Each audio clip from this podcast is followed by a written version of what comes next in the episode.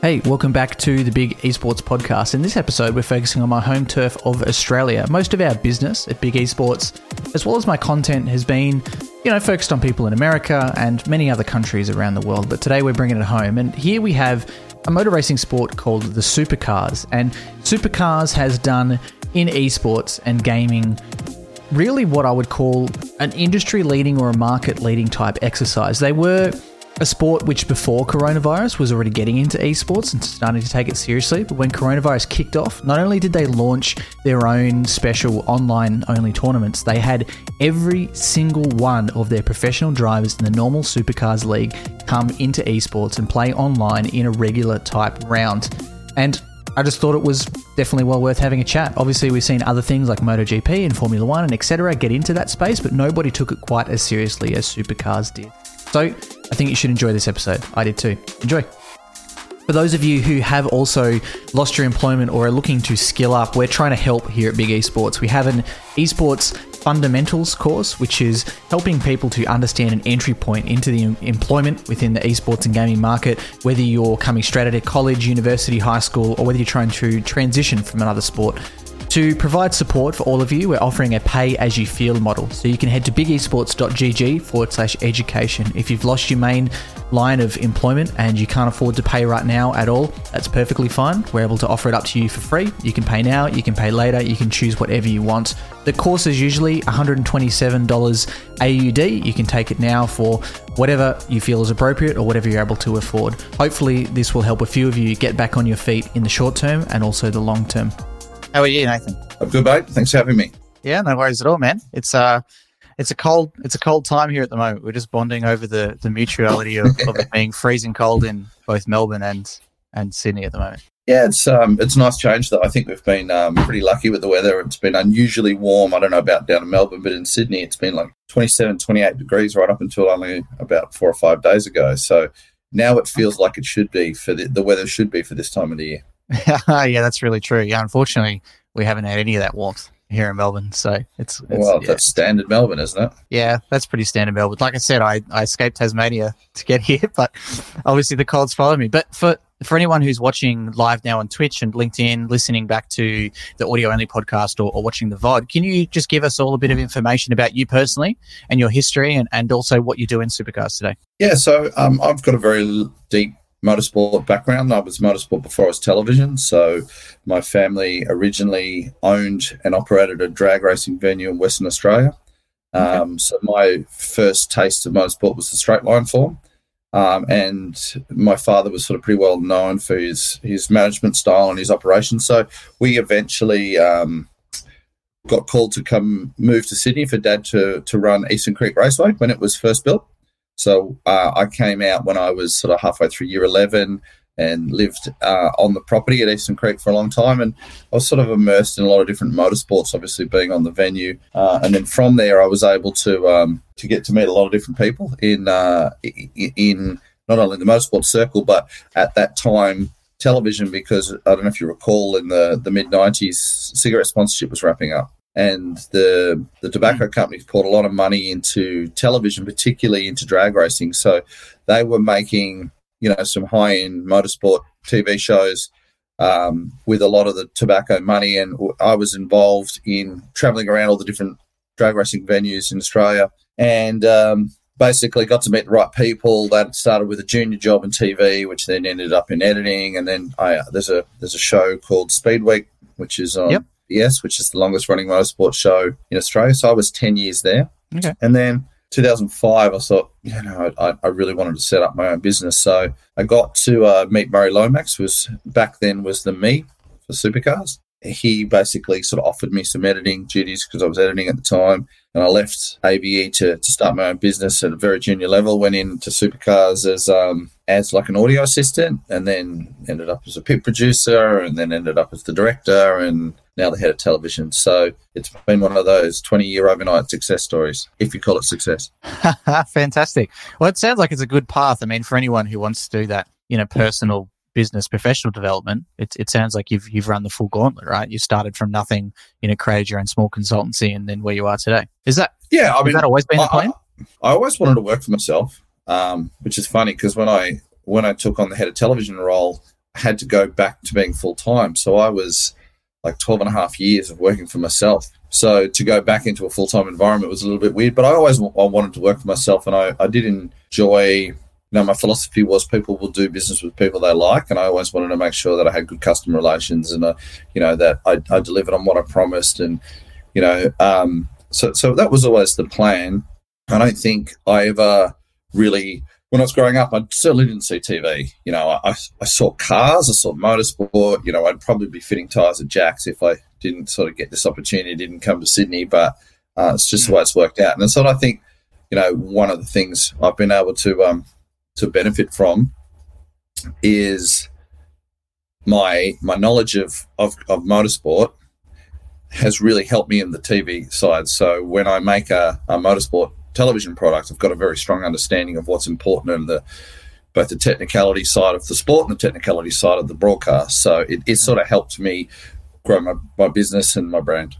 And on a on a personal point too, I've been a been a drag racing fan for a long time in my life, and have a few friends that you know do some amateur competing and things like that. I, I went back to Portland, um, or I went there for the first time to watch some drags over there, which is which is interesting because I hadn't been to a race in many many years. Can you give a quick synopsis? Yeah, yeah. Did you see the Aeroflow Nitro Funny cars when you went to Portland because they raced there, or did you just mm. see hmm. some door slammers or something? Just some door slammers. Yeah, it was it was earlier this yeah. year.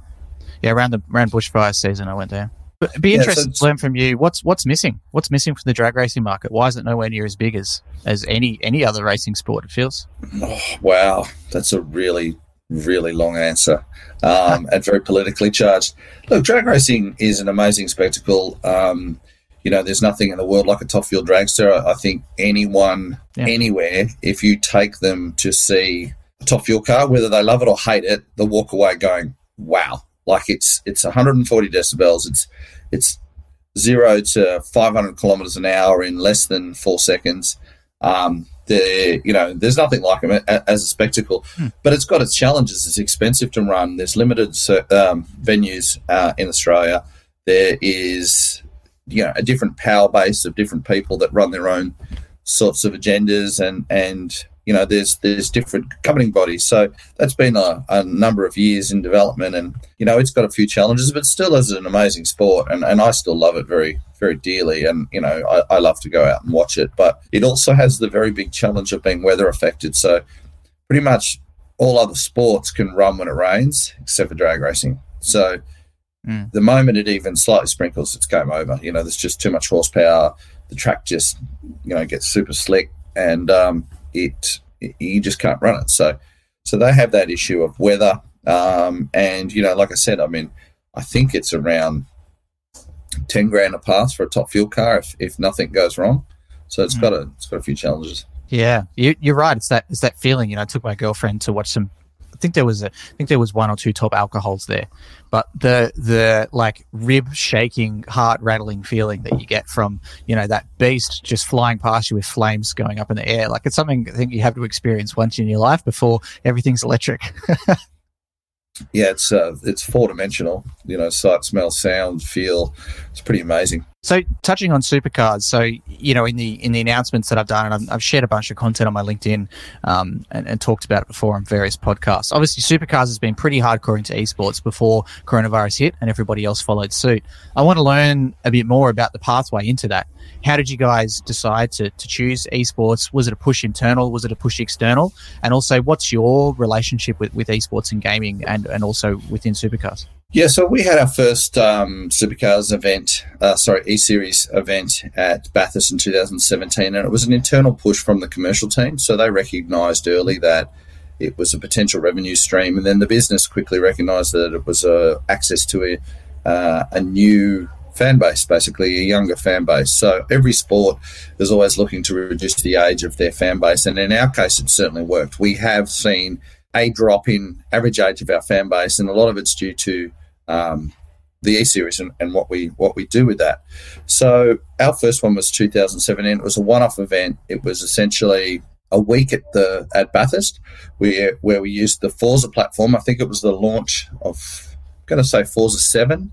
Might have might have just come out, and and whilst we copped a bit of um, bit of flack because it wasn't true E series because you know console based uh, games. It was it was it was perfect for us because it had a, a proper commercial partner in Xbox, um, and you know we had Harvey Norman come on board, and we ran two live broadcasts from that. One on the Wednesday night, and then another one on the Saturday night for the final, and it was very successful. And we we saw really big stream numbers. I think the um, both the Wednesday night, which was an all star one, which included like a, a driver change and and had supercar drivers without gaming experts, which we sort of whittled down to I think it was ten of them from a competition we'd run offline prior. Uh, and and then we ran the final, which was purely the gamers on the Saturday, and that saw big stream numbers like up against some of our supercar Bathurst practice numbers, which which was really you know really warming for us. The second year we stayed on that platform, and we did it with ESL, and we ran uh, an extended extended series and so forth, which was which was you know quite good. But it was pretty clear to us that we had to move to iRacing. I think you know if you're going to get credibility, and I think if you look at any any um, motorsport simulation worldwide, iRacing is the benchmark. It's you know just the challenge to drive the cars, the realistic feel, the setup mm-hmm. options, the broadcast integration.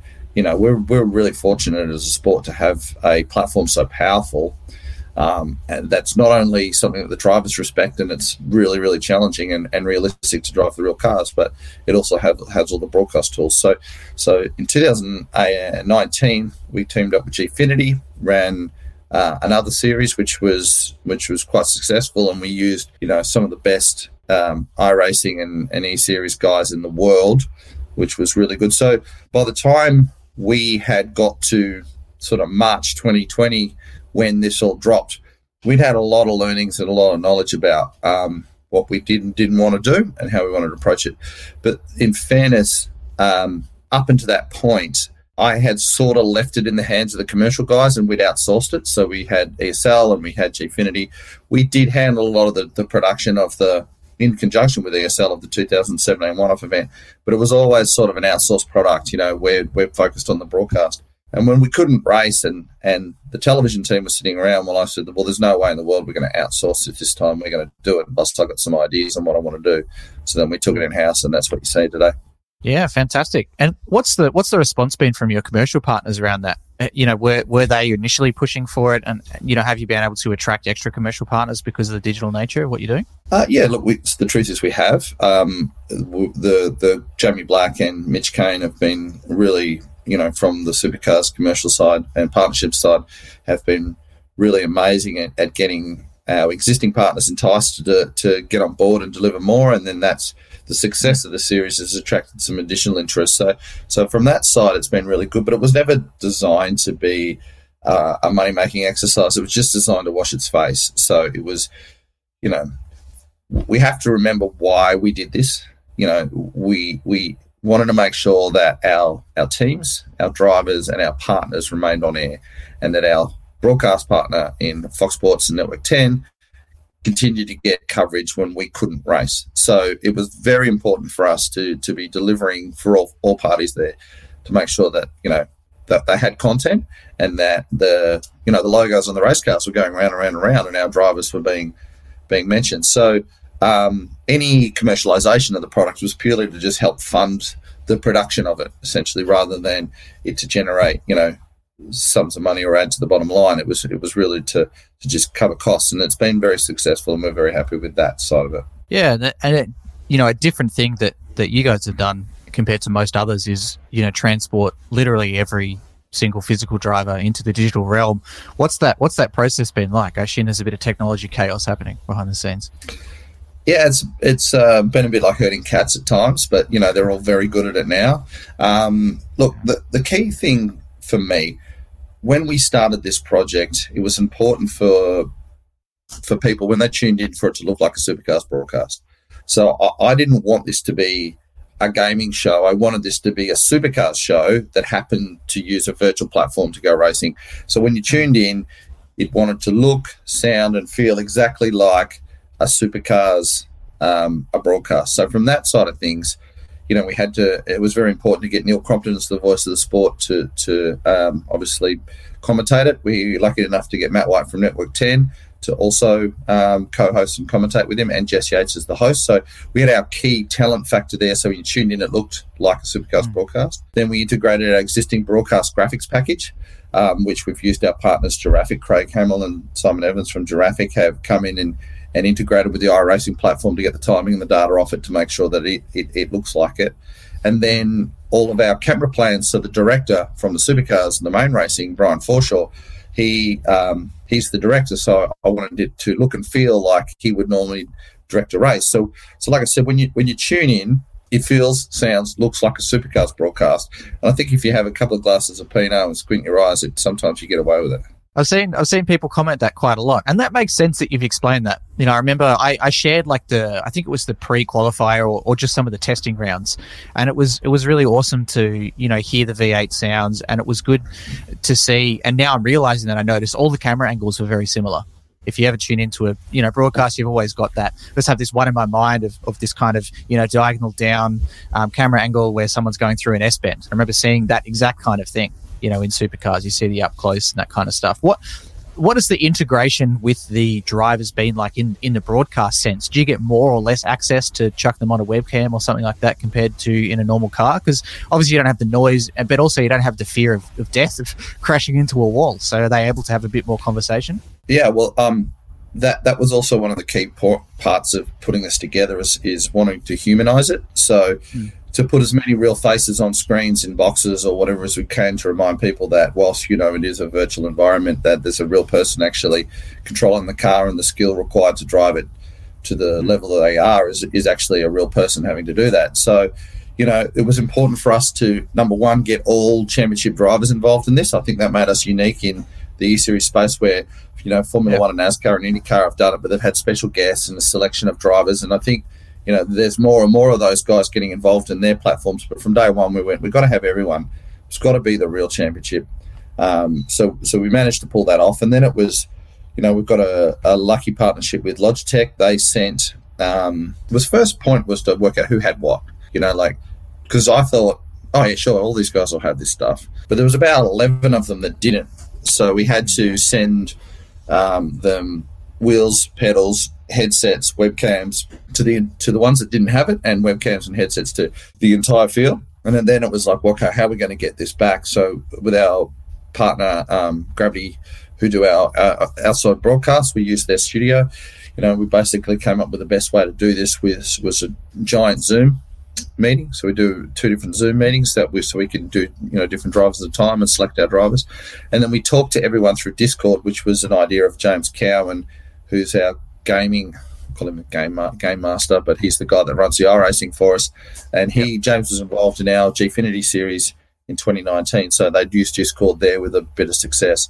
So the audio comes back to us differently, but the very first time we did this, which was the we did a full rehearsal on the Monday before the first round, and I remember coming off air well, you know, off here with my head in my hands going, wow, if this happens on Wednesday, oh, I'm out of a job because it was the ropiest, roughest, most, you know, disorganized thing we've ever done. And it was not because no one was trying or, but it, it, was brand new tech for us. We didn't understand, and you know, someone couldn't log in, and someone couldn't hear, and the games, the the um, sessions didn't start, or a server failed, or whatever. So, anyway, we, we've we've done a lot of testing, a lot of work. The drivers now are really organised. They they know when to log in. We do Discord and com checks and, and line up shots at certain times. It's all, you know, down to a pretty smooth system at the moment and it's going really well. But I've got a little bit of heartburn because we're going to be running a celebrity series with different spawning codes and basically whoever wants to come play. So there's some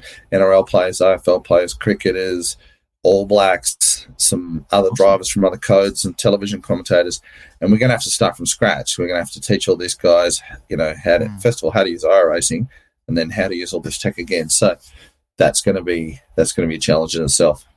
So many people make it around lap one or quarter one. I think. Oh, look, to, all I can say is damage is definitely going going to stay off for that that race, and we're just going to let them go. Yeah, you always think it's easy till you try, right? Like I went to modem simulators in Port Melbourne uh, when I was a Corsair. I supplied them with some equipment, and you know I had a zip around a Formula Three. I was like, yeah, this is all right.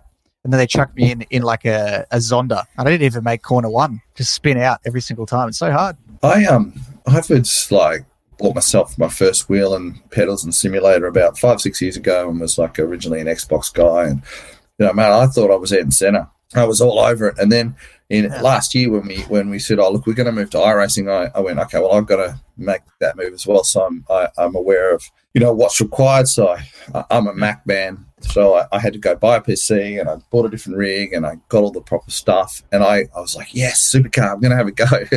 I couldn't get out of pit exit. You know, it's it's really it's really hard. You know, iRacing yeah. is is difficult. It's realistic. I mean um, I think the latest ZB and the Mustang updates that they've done are a lot closer to driving a real supercar. But the old one, the the VF, it was a really hard car to drive. You know, just getting it around on cold tires was a challenge. So mm. we have to, whilst we want to have fun with these guys, we have to give them a bit of time to practice and get up to speed and know how challenging it can be. Yeah, I think some of those technical problems, um, I, I, think, I don't know, my face was showing, but I was wincing throughout that whole time because I've definitely experienced those before. Like we said pre this, you know, we had Shane Warne on the sticks playing Fortnite with his son once in, in our in our content creation house we used to have in Brighton here and you know have worked with a bunch of other tech partners and it's always so hard when they they just don't know what's going on. And, and like you said just the basic troubleshooting can cause massive issues. You know we had a lot of talent who weren't gamers or they were gamers but they were used to playing on the PS4 where everything just works. But what do they do yeah. when the headset doesn't work? They go, I've got no sound. They don't they don't know the and to us it's basics because, you know, been nerds for so many years just tinkering around on computers about how to go through the settings and it's probably changed the source to the monitor instead of the headphones. But rightfully so, they don't know that stuff. And I think that's what a lot of people don't think about when they say, Oh, I'm just going to get this famous person into Twitch streaming. Like, man, it's hard because you talked about how hard it is doing the whole broadcast with a broadcast team who knows how that works. Like, imagine doing that by yourself, being the production, the host, and everything. And that was one of the challenges that we're, we're used to live television where everything runs to the second. So you say, we're going to go at 924. Well, at 924, we're going. Now, you know, you're dealing with loading servers and making sure drivers are in the session.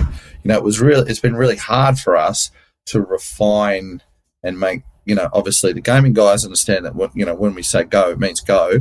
That they're working to the best of their abilities with servers loading and some tracks and some drivers not getting in.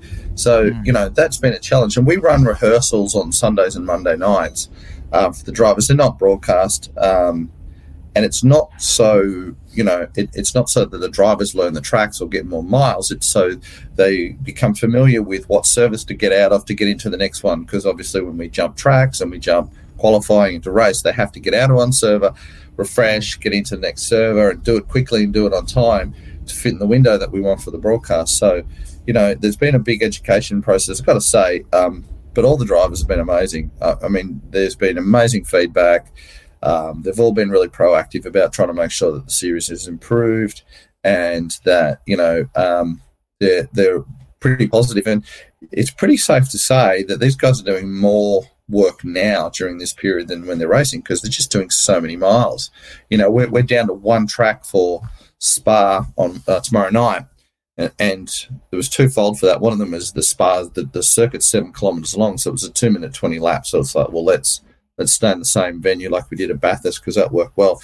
But the other thing is when you give two tracks for every driver to learn each week, they've got to do a lot of laps to get up to speed, and so it's a huge amount of work. And and the drivers have been brilliant, just you know putting in the yards and making sure that it all works. What's the what's the feedback from the fans been like? Like there's a we we talked a little bit about this before we went live, and I just want to explain for anyone listening. You know, like the Essendon Bombers, an AFL team, because a lot of our audience is from America, um, purchased an esports team a few years ago in in League of Legends, and you know I was scouring a lot of the feedback on Twitter from people when they announced it, and I and I think rightfully so that you know some of of the fans are a bit miffed because they said, look, as much as I don't follow you guys for swimming and tennis, I also don't follow you for League of Legends. And I'm not interested in that. Understanding that you guys are doing a bit more of a one to one, you know, supercars and with iRacing using the same type of cars, the same type of tracks. But I'm really interested to see what's the feedback from the fans been like. Have they enjoyed it because there's simply just some content? because they've got nothing else to watch, or or um, you know, are they really waiting for you guys to get back on track and, and can anything esports? I think it's twofold. I think um, you know people have been starved for sport, and and you know I saw a quote from a, a journalist, a newspaper journalist. I'm, I'm, sorry I can't remember his name. And, and after the first one we ran, he said it's not quite sport, but it'll do. I think there was a big por- there's a big portion of people that were like, "Thank God we're just seeing some form of competition." Um, but to your point about League of Legends versus what we're doing, it is a one for one. You know, it's the drivers in the cars um, at the tracks in some cases, Phillip Island and Bathurst and more. So you know, it is it is a genuine representation of um, of our sport. You know, and, and so I think not only have the existing fans embraced it, we've actually I think gained some new ones because people have gone, hey, this is pretty cool. You know, there is some really close racing. Um, we have the benefit of seeing the actual driver's face. I mean, normally we take an in-car shots in a helmet. You're mm. seeing them work and you're you're recognizing the personality. We have such great access to them being able to just get straight into the end of the race and talk to them. You know, we're we're hearing from more drivers, we're seeing from more drivers. So so it's worked really well and the fans are loving it. And I, I've got to say, it surprised me how positive the feedback has been.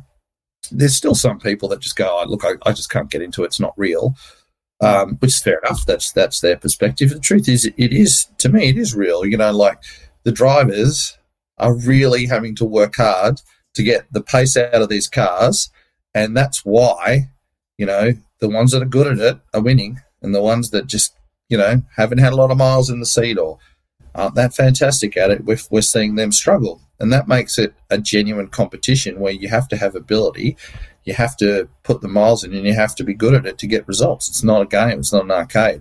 So to me, that's a competition. That's sport, and um, and I think those that are watching it recognise it and are enjoying it. That's really it's a really interesting question that just came up from those comments. Are, are you seeing that the pack be fairly similar? Of, of you know people polling similar than what they would in the physical world? Uh, look, there's definitely some standouts. Shane Van Gisbergen and Scott McLaughlin, Anton De Pasquale are, are certainly the you know, the stars of the show. They're the guys that are constantly doing well. Like, you know, they often have a few issues here and there. Um, one of the things that we're delivering in this uh, championship is um, some reverse grid races to ensure that the guys at the back are getting some time at the front, an opportunity to win some exposure. You wouldn't do that I mean, it has been done in the past in real supercar racing, but we don't do it because it creates issues and damage and it's expensive. But um, even the good guys that start at the back are finding their way through and, and getting towards the front. So there is a couple of standouts. Um, and of course, we've we've um, introduced wildcards, which is you know the best E, e series and iRacing uh, competitors from from around the world. And we've been lucky enough to have Max Verstappen, who's a gun and showed it. You know, he ran at the front. I think he got three podiums and a second place, and we're going to have Lando Norris tomorrow night, and and in some future rounds. And Lando is probably considered one of the best I racers in the world. He's won the IndyCar I race and the Formula One um, E Series race over there. So, you know, the guys that are good at it are going to go to the front. The trick for us is making sure that you know that we're supporting the guys at the back, that we're giving them coaching, that we're putting you know proper gaming people with them if needed, or giving them advice so they can get up to speed and, and you know and be competitive. Mm. And I think another important thing you mentioned too, I, I did a quick video on my LinkedIn about this, and it had like a sensational headline of "I really miss MMA." You know, I'm a bit of an MMA fan. I do jiu-jitsu and you know watch a bit of UFC, and you know we're we're putting together something in the back end with with Baseball Australia, and I've talked to many other sports, you know, like you guys have about creating that content because for a long time I just fell out of MMA entirely because I wasn't seeing any of that live content. And I think I got so used to having um, a UFC fight on every weekend or every second weekend that I just got used to that content. And then when it disappeared, I became a bit lost. I stopped watching the YouTube videos of fighters. I stopped listening to the podcasts. I stopped checking the social media feeds and just fell entirely out of that whole ecosystem, which is scary because um, you know, it's it's hard. Uh, we all know it's hard to get someone back when they fall out of that. So it makes sense to me for you guys that you know to continue that content using the same drivers, like you said, with the same sponsors. And I think that's another important one too. Is that you know we've seen a lot of sports who've just said, well, our policy is to do nothing across the whole coronavirus six months. And that seems a bit dangerous to me when you're thinking about broadcasting partners, thinking about commercial partners. You guys are quite forward thinking. Have have other sports come to you guys for some advice and, and for some support? Yeah, we've been approached by uh, by other codes. Uh, well, Sean Seamer, the CEO, has, and, and and you know, it's one of the reasons why we're doing this celebrity event. Um, is just to you know incorporate our our other friends in, in Australian sport where we can. Um, like I said at the start, we're, we're just really lucky that that we have got the platform where it is a genuine one for one on what we do. You know, like um, hmm. AFL and NRL. I, I mean, I don't think they've got a game or a solution what that they can do what they do. So you know, we are really blessed to be able to do it. Um, you know, and to your point about exposure, we are benefiting from regularity. Every Wednesday night, you know, the E Series, every Monday night sidetrack, we're actually making a lot more content and regular content than in a traditional championship um, season. Mm. So it's a bit of a lesson for us. It's one of the things that I, you know, that we're going to talk about whether we continue. I mean, I don't expect to see the All Star E Series continue with this sort of regularity, but will we do another All Star season or a short one somewhere later on? These are all the things that have been talked about at the moment. I'd like to think that Sidetracked will continue, which is another weekly show that we're doing with our partners at Fox. Um, you know, because that was developed obviously to just keep talking about the sport and stay on television. That seems to be working well. So, and the other thing that we were really fortunate is we've had a um, documentary series that we filmed last year with Erebus, and it was due to be released before the season started. And we had a few delays with production, and then the, this COVID situation hit us, and then we had an eight-part, one-hour documentary series to, to be released. We've been really fortunate to have a big slab of content that we can just keep rolling out but I think the star of the show has been the E Series, and I think it's because it's it's proper racing, proper competition, and it's a bit of fun too. You know, some of the crashes are pretty crazy. yeah, I saw some of the uh, had some extended family members tag me in that on Facebook. Actually, I saw some videos hit hit pretty well, hit some pretty big numbers, and you're definitely right in saying the amount of content that can be produced. I I featured on a on a podcast called Breaking Late, which is primarily around supercars, and that was one of their main comments as well. You know, and, and I went and looked up the regular supercar season, and you know sometimes there's a month when you said you know you don't have a race on. But now you can do it every single week. You know, it doesn't require that physicality of shipping everything over over you know over the ocean. Sometimes if you go down to Tasmania, down to Launceston, and you know it enables you to just jump on and, and play anytime and create all this extra content, and it's provides you with an alternative revenue stream, like you said as well, something else to sell, and you know a digital scalable asset. Yeah. And we have to remember too that we are still going to run our traditional E Series competition later in the year. So when we get going, I mean, first of all, there's no substitute for the real thing. It's my great as E Series is, and I love it. Um, you know, there's no substitute for a 650 horsepower supercar doing 300 kilometers an hour at Bathurst. That's that's mm. the that's the shit. You know, that's the stuff. But um, you know, we, we will still do our traditional gaming gamer expert based e series, which we're going to run later on in the in the year, and and that'll that'll happen. Um, but you know, it's been a really good exercise for us. It's been a it's been a learning curve. It's been a lot of work. Um, and you know, I, I, said at the very start quite arrogantly that I wanted it to be the best um, iRacing product in the world, and it was more because I wanted it to be a broadcast, not a game show. And, and I and I, I think it's bearing fruit. I think it's going well. Mm. And, and I think a really important thing that you said that I've talked about so many times and try to educate people on is that this is in no way ever a replacement for the traditional sport. And it also doesn't have to be thought about a super professional esport. It can be thought more about as your traditional product or as a side marketing tool and fan engagement exercise. I think like one obvious thing, you know, when a lot of sports come and talk to me or sports teams, you know, they say, Hey, we want to do something. We don't have enough money to buy an esports team and we don't have enough money to make a $3 million tournament. And uh, I said sometimes it's just about doing like these fan engagement activities or these celebrity engagement activities, like you said. You know, what bring back the Nintendo 64 at halftime at the soccer. You know, you don't see things like mm-hmm. that much anymore.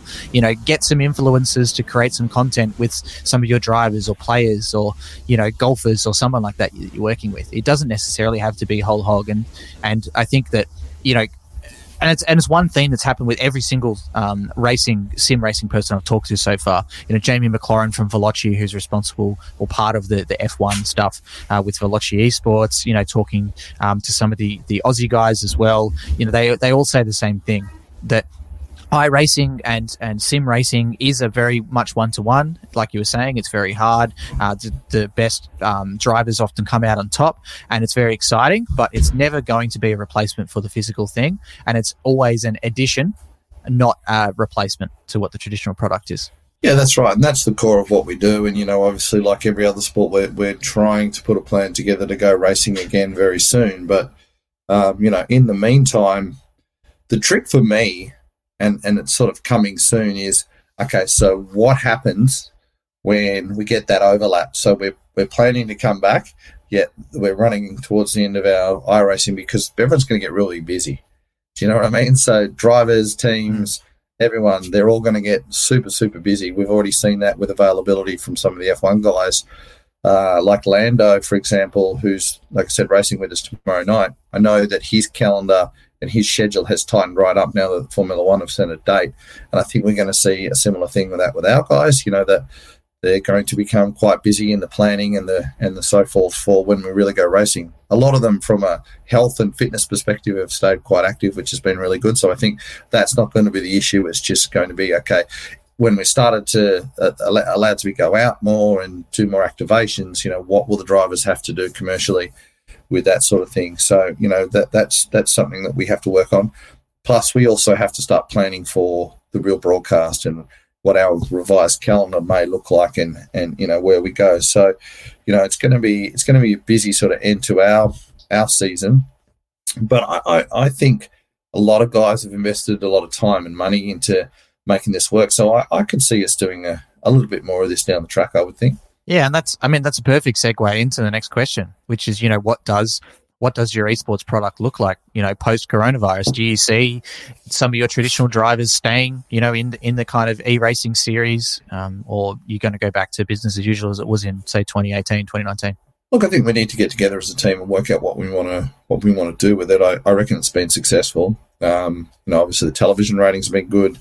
You know, the web stream numbers have been phenomenal. The Verstappen round did oh, last time I checked, which was the day after it ran, was 650,000 streams or something on Facebook. So it was, you know, it, it went very well. Um, like I said a little while ago, we're definitely going to run our traditional E Series thing. But then it begs the question well, now that our guys have had a few miles in the series, I mean, they've certainly got some good um, good races, do we introduce wildcards into that championship? And do we um, deliver you know, do, do we put some of those guys into it? So these are all the sorts of things that we, we have to work out.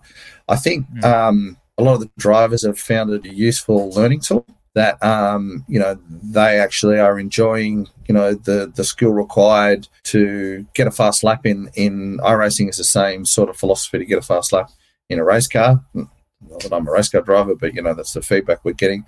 Um, so you know I, I think what's the future look like? Well, we always found it, or I at least found it really hard to work out what the value of it was. You know, like yes, it's a, it's an, uh, it's certainly a younger um, audience, and and as I said before, that's worked for us. We've we've got a younger audience out of this. But I was like, but how does it work? You know, what's the future of iRacing? Is it a fa- sorry E series? Is it a fad? And I think if we've we've just stuck to the core of what it is that we do, which is go racing, and and you know, and get our guys to compete against each other and provide good racing. If if we're delivering that, which is what we try to deliver in the main series, which is a close competition, then you know the fans will come and watch it. Yeah, and it's it's all about you know, like you said, it's all about playing to your strengths. And some of my, my talks in the past with people at the NBL, you know, really like the way that they that they approach the space, which is what do we do really well, and how can we do that in esports?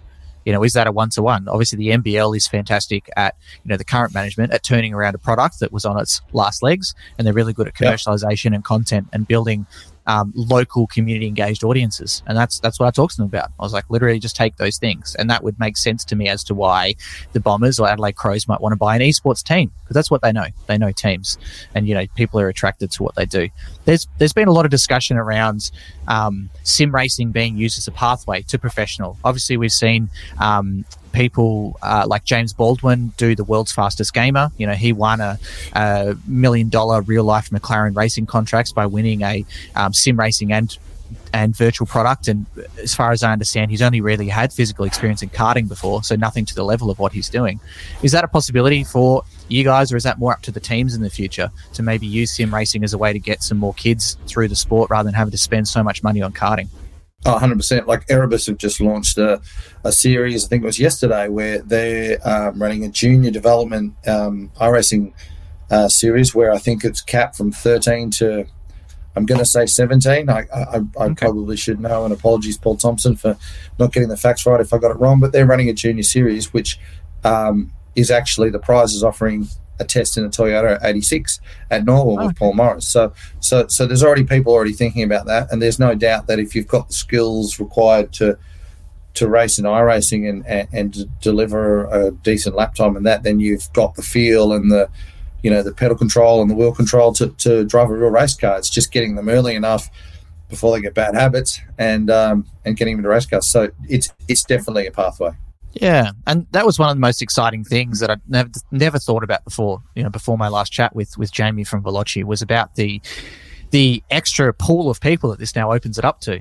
You know, you no longer have to have enough money or be within that family circle to have that history. Say, like yourself, you know, with the physicality of the drag racing and the ability to move over to Sydney, you don't need that. You can start off literally with Forza and a controller, and then you can move your way up from there. As long as you can understand more than me about how to pick your lines, about when to brake, and these kind of basics. If you can start learning those from really early, and you see this in general esports now with kids who are, I mean, I've I've got um, uh, someone I'm doing some content with soon is like a five year old kid in Warzone in Call of Duty who got a 12 kill win. And he, he was playing uh-huh. with members from FaZe and things like that too. And, you know, the, the motor skills and stuff that's required to do that, like, there's no way I could do that at four. I could barely do that at 11, let alone, like, you know, I remember watching my friend's little brother um, try to play Quake and he couldn't do WSD and move the mouse at the same time at like 11 years old. And now kids who are five are doing target prioritization. They know what weapons they choose. They know what game modes are their favorite. They're communicating while they're aiming. They're running around. They're picking up items and all this kind of stuff too. It's like the development just comes so much earlier. And like James was saying, you know, karting has become prohibitively expensive for a lot of people too that you know a sim wheel like a Logitech one you said in Australia you can pick one up for you know 150 bucks second hand off Gumtree you can plug it into a PS4, which you know I bought one second hand for like 150 bucks off Gumtree, and away you go. You're good to go. You've got the same setup that Lando Norris is, or similar setup to what Lando Norris is using online. Yeah, well, I'll start with saying I um I don't play Call of Duty anymore because as soon as the campaign's over, I go online, I get smoked in about 10 seconds. So I just respawn, get smoked, respawn, get smoked. So I don't play Call of Duty anymore for that reason. Yeah. But when it comes to um, sim racing, you're dead right. Look, motorsport's expensive. So it is nice that that people have an avenue to get in and work out whether they like it or they've got, um, you know, the skill set required to do it. And you know, it's funny. It's like I've got I've got two kids. I've got a 15 year old and 17 year old, and, and the son, the older one, you put him in the sim and just you know love him to death, but it's not his forte.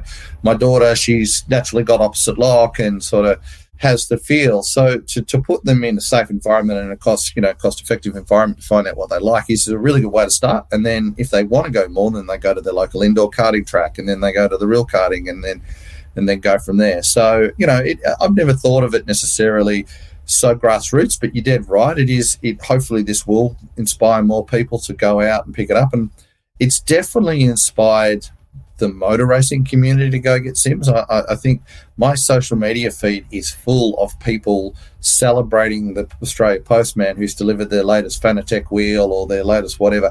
Everyone has decided to go build and buy sims. You know, Rick Kelly home built his own simulator and you know people have taken that model and, and they've built it out of wood or they've welded it up so there is but has been an explosion of this and that's great for the sport that's great for supercars because the more people that get a understanding of how hard these cars are to drive and then have an appreciation for it you know that's that's great for us. It's it's one of the things you know 20 30 years ago the car was you know you worked on it yourself you know you're really passionate about it they had unique characteristics you know yeah they all didn't handle the same nowadays cars are so good and so um, generic that basically anyone gets in they're all like giant golf carts and I think because of that, people have lost a little bit of emotion and passion as to what it takes to drive a car. You know what I mean? It doesn't have any unique characteristics, it doesn't sound great.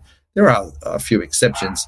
So I, I think because of that, a lot of people don't necessarily understand the challenges and the emotion behind driving, um, you know, dr- driving a car. So getting people into sims, getting people driving race cars more, understanding that you know you go deep on the brakes, you've got to find an apex. All of that's going to help the appreciation of real motorsport down the track. Mm, yeah, I think there's two things to pull from that. Number one is I uh, really appreciate people building their own sims. I was four yeah. years old growing up in Tasmania, and one of the first games I ever played was Formula One on the 486. My dad made his own pedals out of um, remote control airplane servos and his own uh, oh, wow. steering steering wheel as well. That was kind of, was more like a fighter jet or uh, you know like the like the W, uh, but we also use it in Formula One as well, and got lots of lots of good memories from from driving that around at, at four years old on a little plastic chair in the in the mm. kitchen. But the other um, the other interesting thing too, I can't say because I just completely lost my train of thought. Getting, getting too far right. back. Getting too far back. It was but, a long answer, so it's like a three minute answer. that is okay. That is okay. But but yeah, I think yeah, I think the pathways are an extremely important thing. Oh, that's right. You're talking about the characteristics. So the other the other thing that's really exciting to me about esports that I explain day in day out to, to VCs and different companies wanting to get into the space is the participatory nature of esports is so different to traditional sports. And I always use my girlfriend's family as an example, and she always gives me shit when I do. But they're massive AFL fans, been Sydney Swans fans since the Sydney Swans were in Melbourne um, for generation on generation. None of them play football. They always do when they're in school, and that's it the, the last the only time they ever kick a footy is usually like the last grand finals because it was crap and we all got bored. So we went and kicked a footy at an oval. They don't play any casually nothing. But they know everything. They know who's injured they know who's on the bench they know what the strategy should be they know who the draft should be. So they're really in it that way. Whereas esports what you see is you know we're in partnership with playside studios australia's largest independent game and app development company and they have 70 staff, predominantly gamers. They work on making games. That makes sense. When the Intel Extreme Masters for Counter Strike comes up, you look around the office at lunchtime, everybody's playing CSGO. When PUBG, playing on the Battlegrounds was a big thing, you look around the office, everyone's playing PUBG. They all switch to CSGO when that's happening. And then when the Intel Extreme Masters finishes, they move on to something else. When the Dota 2 International was on, they're all playing Dota 2. When the League of Legends World Championship Series is on, they're all playing that. And I think that's like a big difference. You know, when when I'm watching these tournaments, like the international Dota 2 in, in 2013 or 2014, TI3 or 4, that made me start playing Dota because I saw that whole thing. I was like, wow, I could be like that. I want to be able to do that. And it's achievable. You don't need to have all of this money to start karting. You don't need to have the skills and experience to be like, I've been playing soccer or football since I was six and now I'm 25 and I'm finally a pro. You can jump in it at 17 years old. You just need a basic PC and then off you go. You can you can be part of that ecosystem. And there's some games even like StarCraft 2 where you can watch a demo and then you can actually take off from exactly that one save point. So you could be watching a replay from someone doing amazing in a multiplayer game and then you can actually take over from that and you can pretend that you are that person like every kid does when they're on the soccer field and they pretend they're in front of a massive crowd and they're kicking a goal and they're they're doing the crowd noises in their head. You can you can actually do that now in a video game. Yeah well i think i think it's a, a good point that's worth mentioning is you know you, we're having people watch this e-series and you know oh, i want to get into iRacing or i want to drive a supercar. You get a platform you don't just have to drive the supercar you know, like there's a lot of cool, fun cars in in the platforms that are good to drive. I mean, the as you get your license and come up through iRacing, you can only start in certain cars, you know, and you can test the bigger cars. You can't race them. I still haven't got a big enough license to race a supercar in, in, in iRacing. And, but there's a Mazda MX-5s, which are fantastic fun. And I know the supercars guys yeah. will jump in and do MX-5 races, or there's the stadium trucks and stuff like that, which you know, Anton mm-hmm. And Will Brown and, and a couple of the other guys, Shane Van Gisbergen and Scott Pye, they were all on that the other night. Um, so there is all different other cars you can drive and you can work out what you like and, you know, where your fun and your ability is at as well. So, you know, um, we're inspiring people to go, geez, oh, that looks like fun. I want to do that. They don't have to race a supercar. They can race whatever they want and then work up to a supercar. That said, supercar's the fun car to drive on the platform, that's for sure. Yeah, exactly. Yeah, and I think um, you know, like you were saying about bringing back the personality to it as well. And I, and I wish I remembered who I was talking to. It might have been Jamie from Veloce, or it might have been one of the Aussie guys. That was saying that they love that there's no helmet, like you were saying, there's no noise of the car because the personality of the drivers come out so much more. They're talking banter between each other. They're able to look at the camera and discuss things a lot more because A, they don't have the fear of death of crashing into a wall, but B, you know, they've, they've got that availability, like you were saying. And that's, that's the conversation I have so much with, um, say movie stars versus influencers these days. The the allure of Hugh Jackman is he comes out once a year, he does a cool movie, he goes off into wherever he lives, into the ether, and you never hear about him till he comes out again. He's untouchable, he's amazing. But now influencers, they're the they're the opposite. You know, we've done some work in the past with Jade, um, who Jade can dance, who's a TikTok celebrity. She's got 1.2, 1.3 million followers. She does three to four videos a day. She live streams once to twice a day. She's on LinkedIn, she's on Twitter, she's on YouTube, um, and she's on Instagram. And she's always posting because people want to see what she's doing all the time. They want to ask her questions. They want her to answer. They want her to be the face of herself and what she's doing. You know, they want to be able to donate, and then she'll reply to them and say, "Thank you, Nathan, so much for donating to me," um, and you know, maybe strike up a conversation. People send her messages, she reply and post screenshots of, "Hey, I've been talking to this fan," and things like that too. And I think that's that's part of the transition that you're seeing now as well with so many sports having people start to stream. There's a whole bunch of UFC fighters are streaming now. There's MLB players, there's NFL players and such, and they're starting to bring out those personalities because no longer are they that untouchable on the podium. People want someone they can relate to and they can talk to.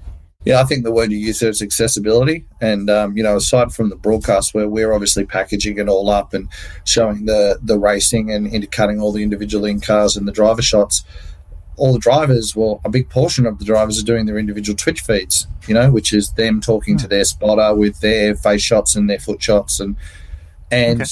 they're also getting all the Twitch feedback and they're interacting directly. And I know, you know, people like Scott McLaughlin, and Scott Pye do it a lot, where they will dial up for practice, you know, and they'll they'll integrate, they'll talk, they'll read the feedback as they're doing laps, and they'll talk to them. And I think I think that's the the future of of broadcasting or television or streaming or whatever you want to call it that where where uh, the average Joe can interact with their fan, sorry, their favorite racer, and can ask them questions and they they interact immediately. You know what I mean? They can post comments. You know, I know Scott has to filter some people out there. You know, the world's full of dickheads occasionally, but you know, mm. just the ability to be able to chat to these people, ask them questions.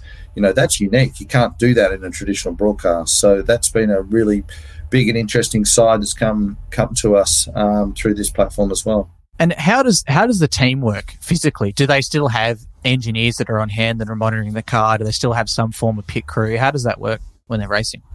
Look, we wanted to make sure that it was down to the driver's ability, excuse me, as opposed to setup. So iRacing has huge ability to set up the cars. Um, and, you know, if you're good at it, you get a really good car. If you're not so good at it, your car's not that great. So, Brody Kostecki, who's um, a gun in iRacing and works with the iRacing development team directly, and is also a Super 2 supercars driver, we engaged him at the start of the process to develop a fixed setup. So, every race we go to, it's the same fixed lock setup for every car and every driver. So they're all driving the same thing. So he he does the development setup on that before every racetrack we go to.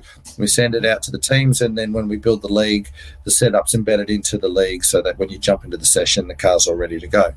Um, so that's been important to make sure everyone's got equal play. But um, every driver has a spotter. Mm-hmm. And those spotters can help them with if there's a fuel race, which we don't have many of them, they'll help them with how much fuel they, they need to take on. Now, the guns like Scott and Shane and um, you know Anton, they can do a lot of that themselves. But some of the uh, less experienced guys need help with, oh, how much fuel do I need to take on to, to get to the end of the race? So the spotters help them with that. They help guide them to do, um, you know, just basic awareness of what's happened in the race and so forth.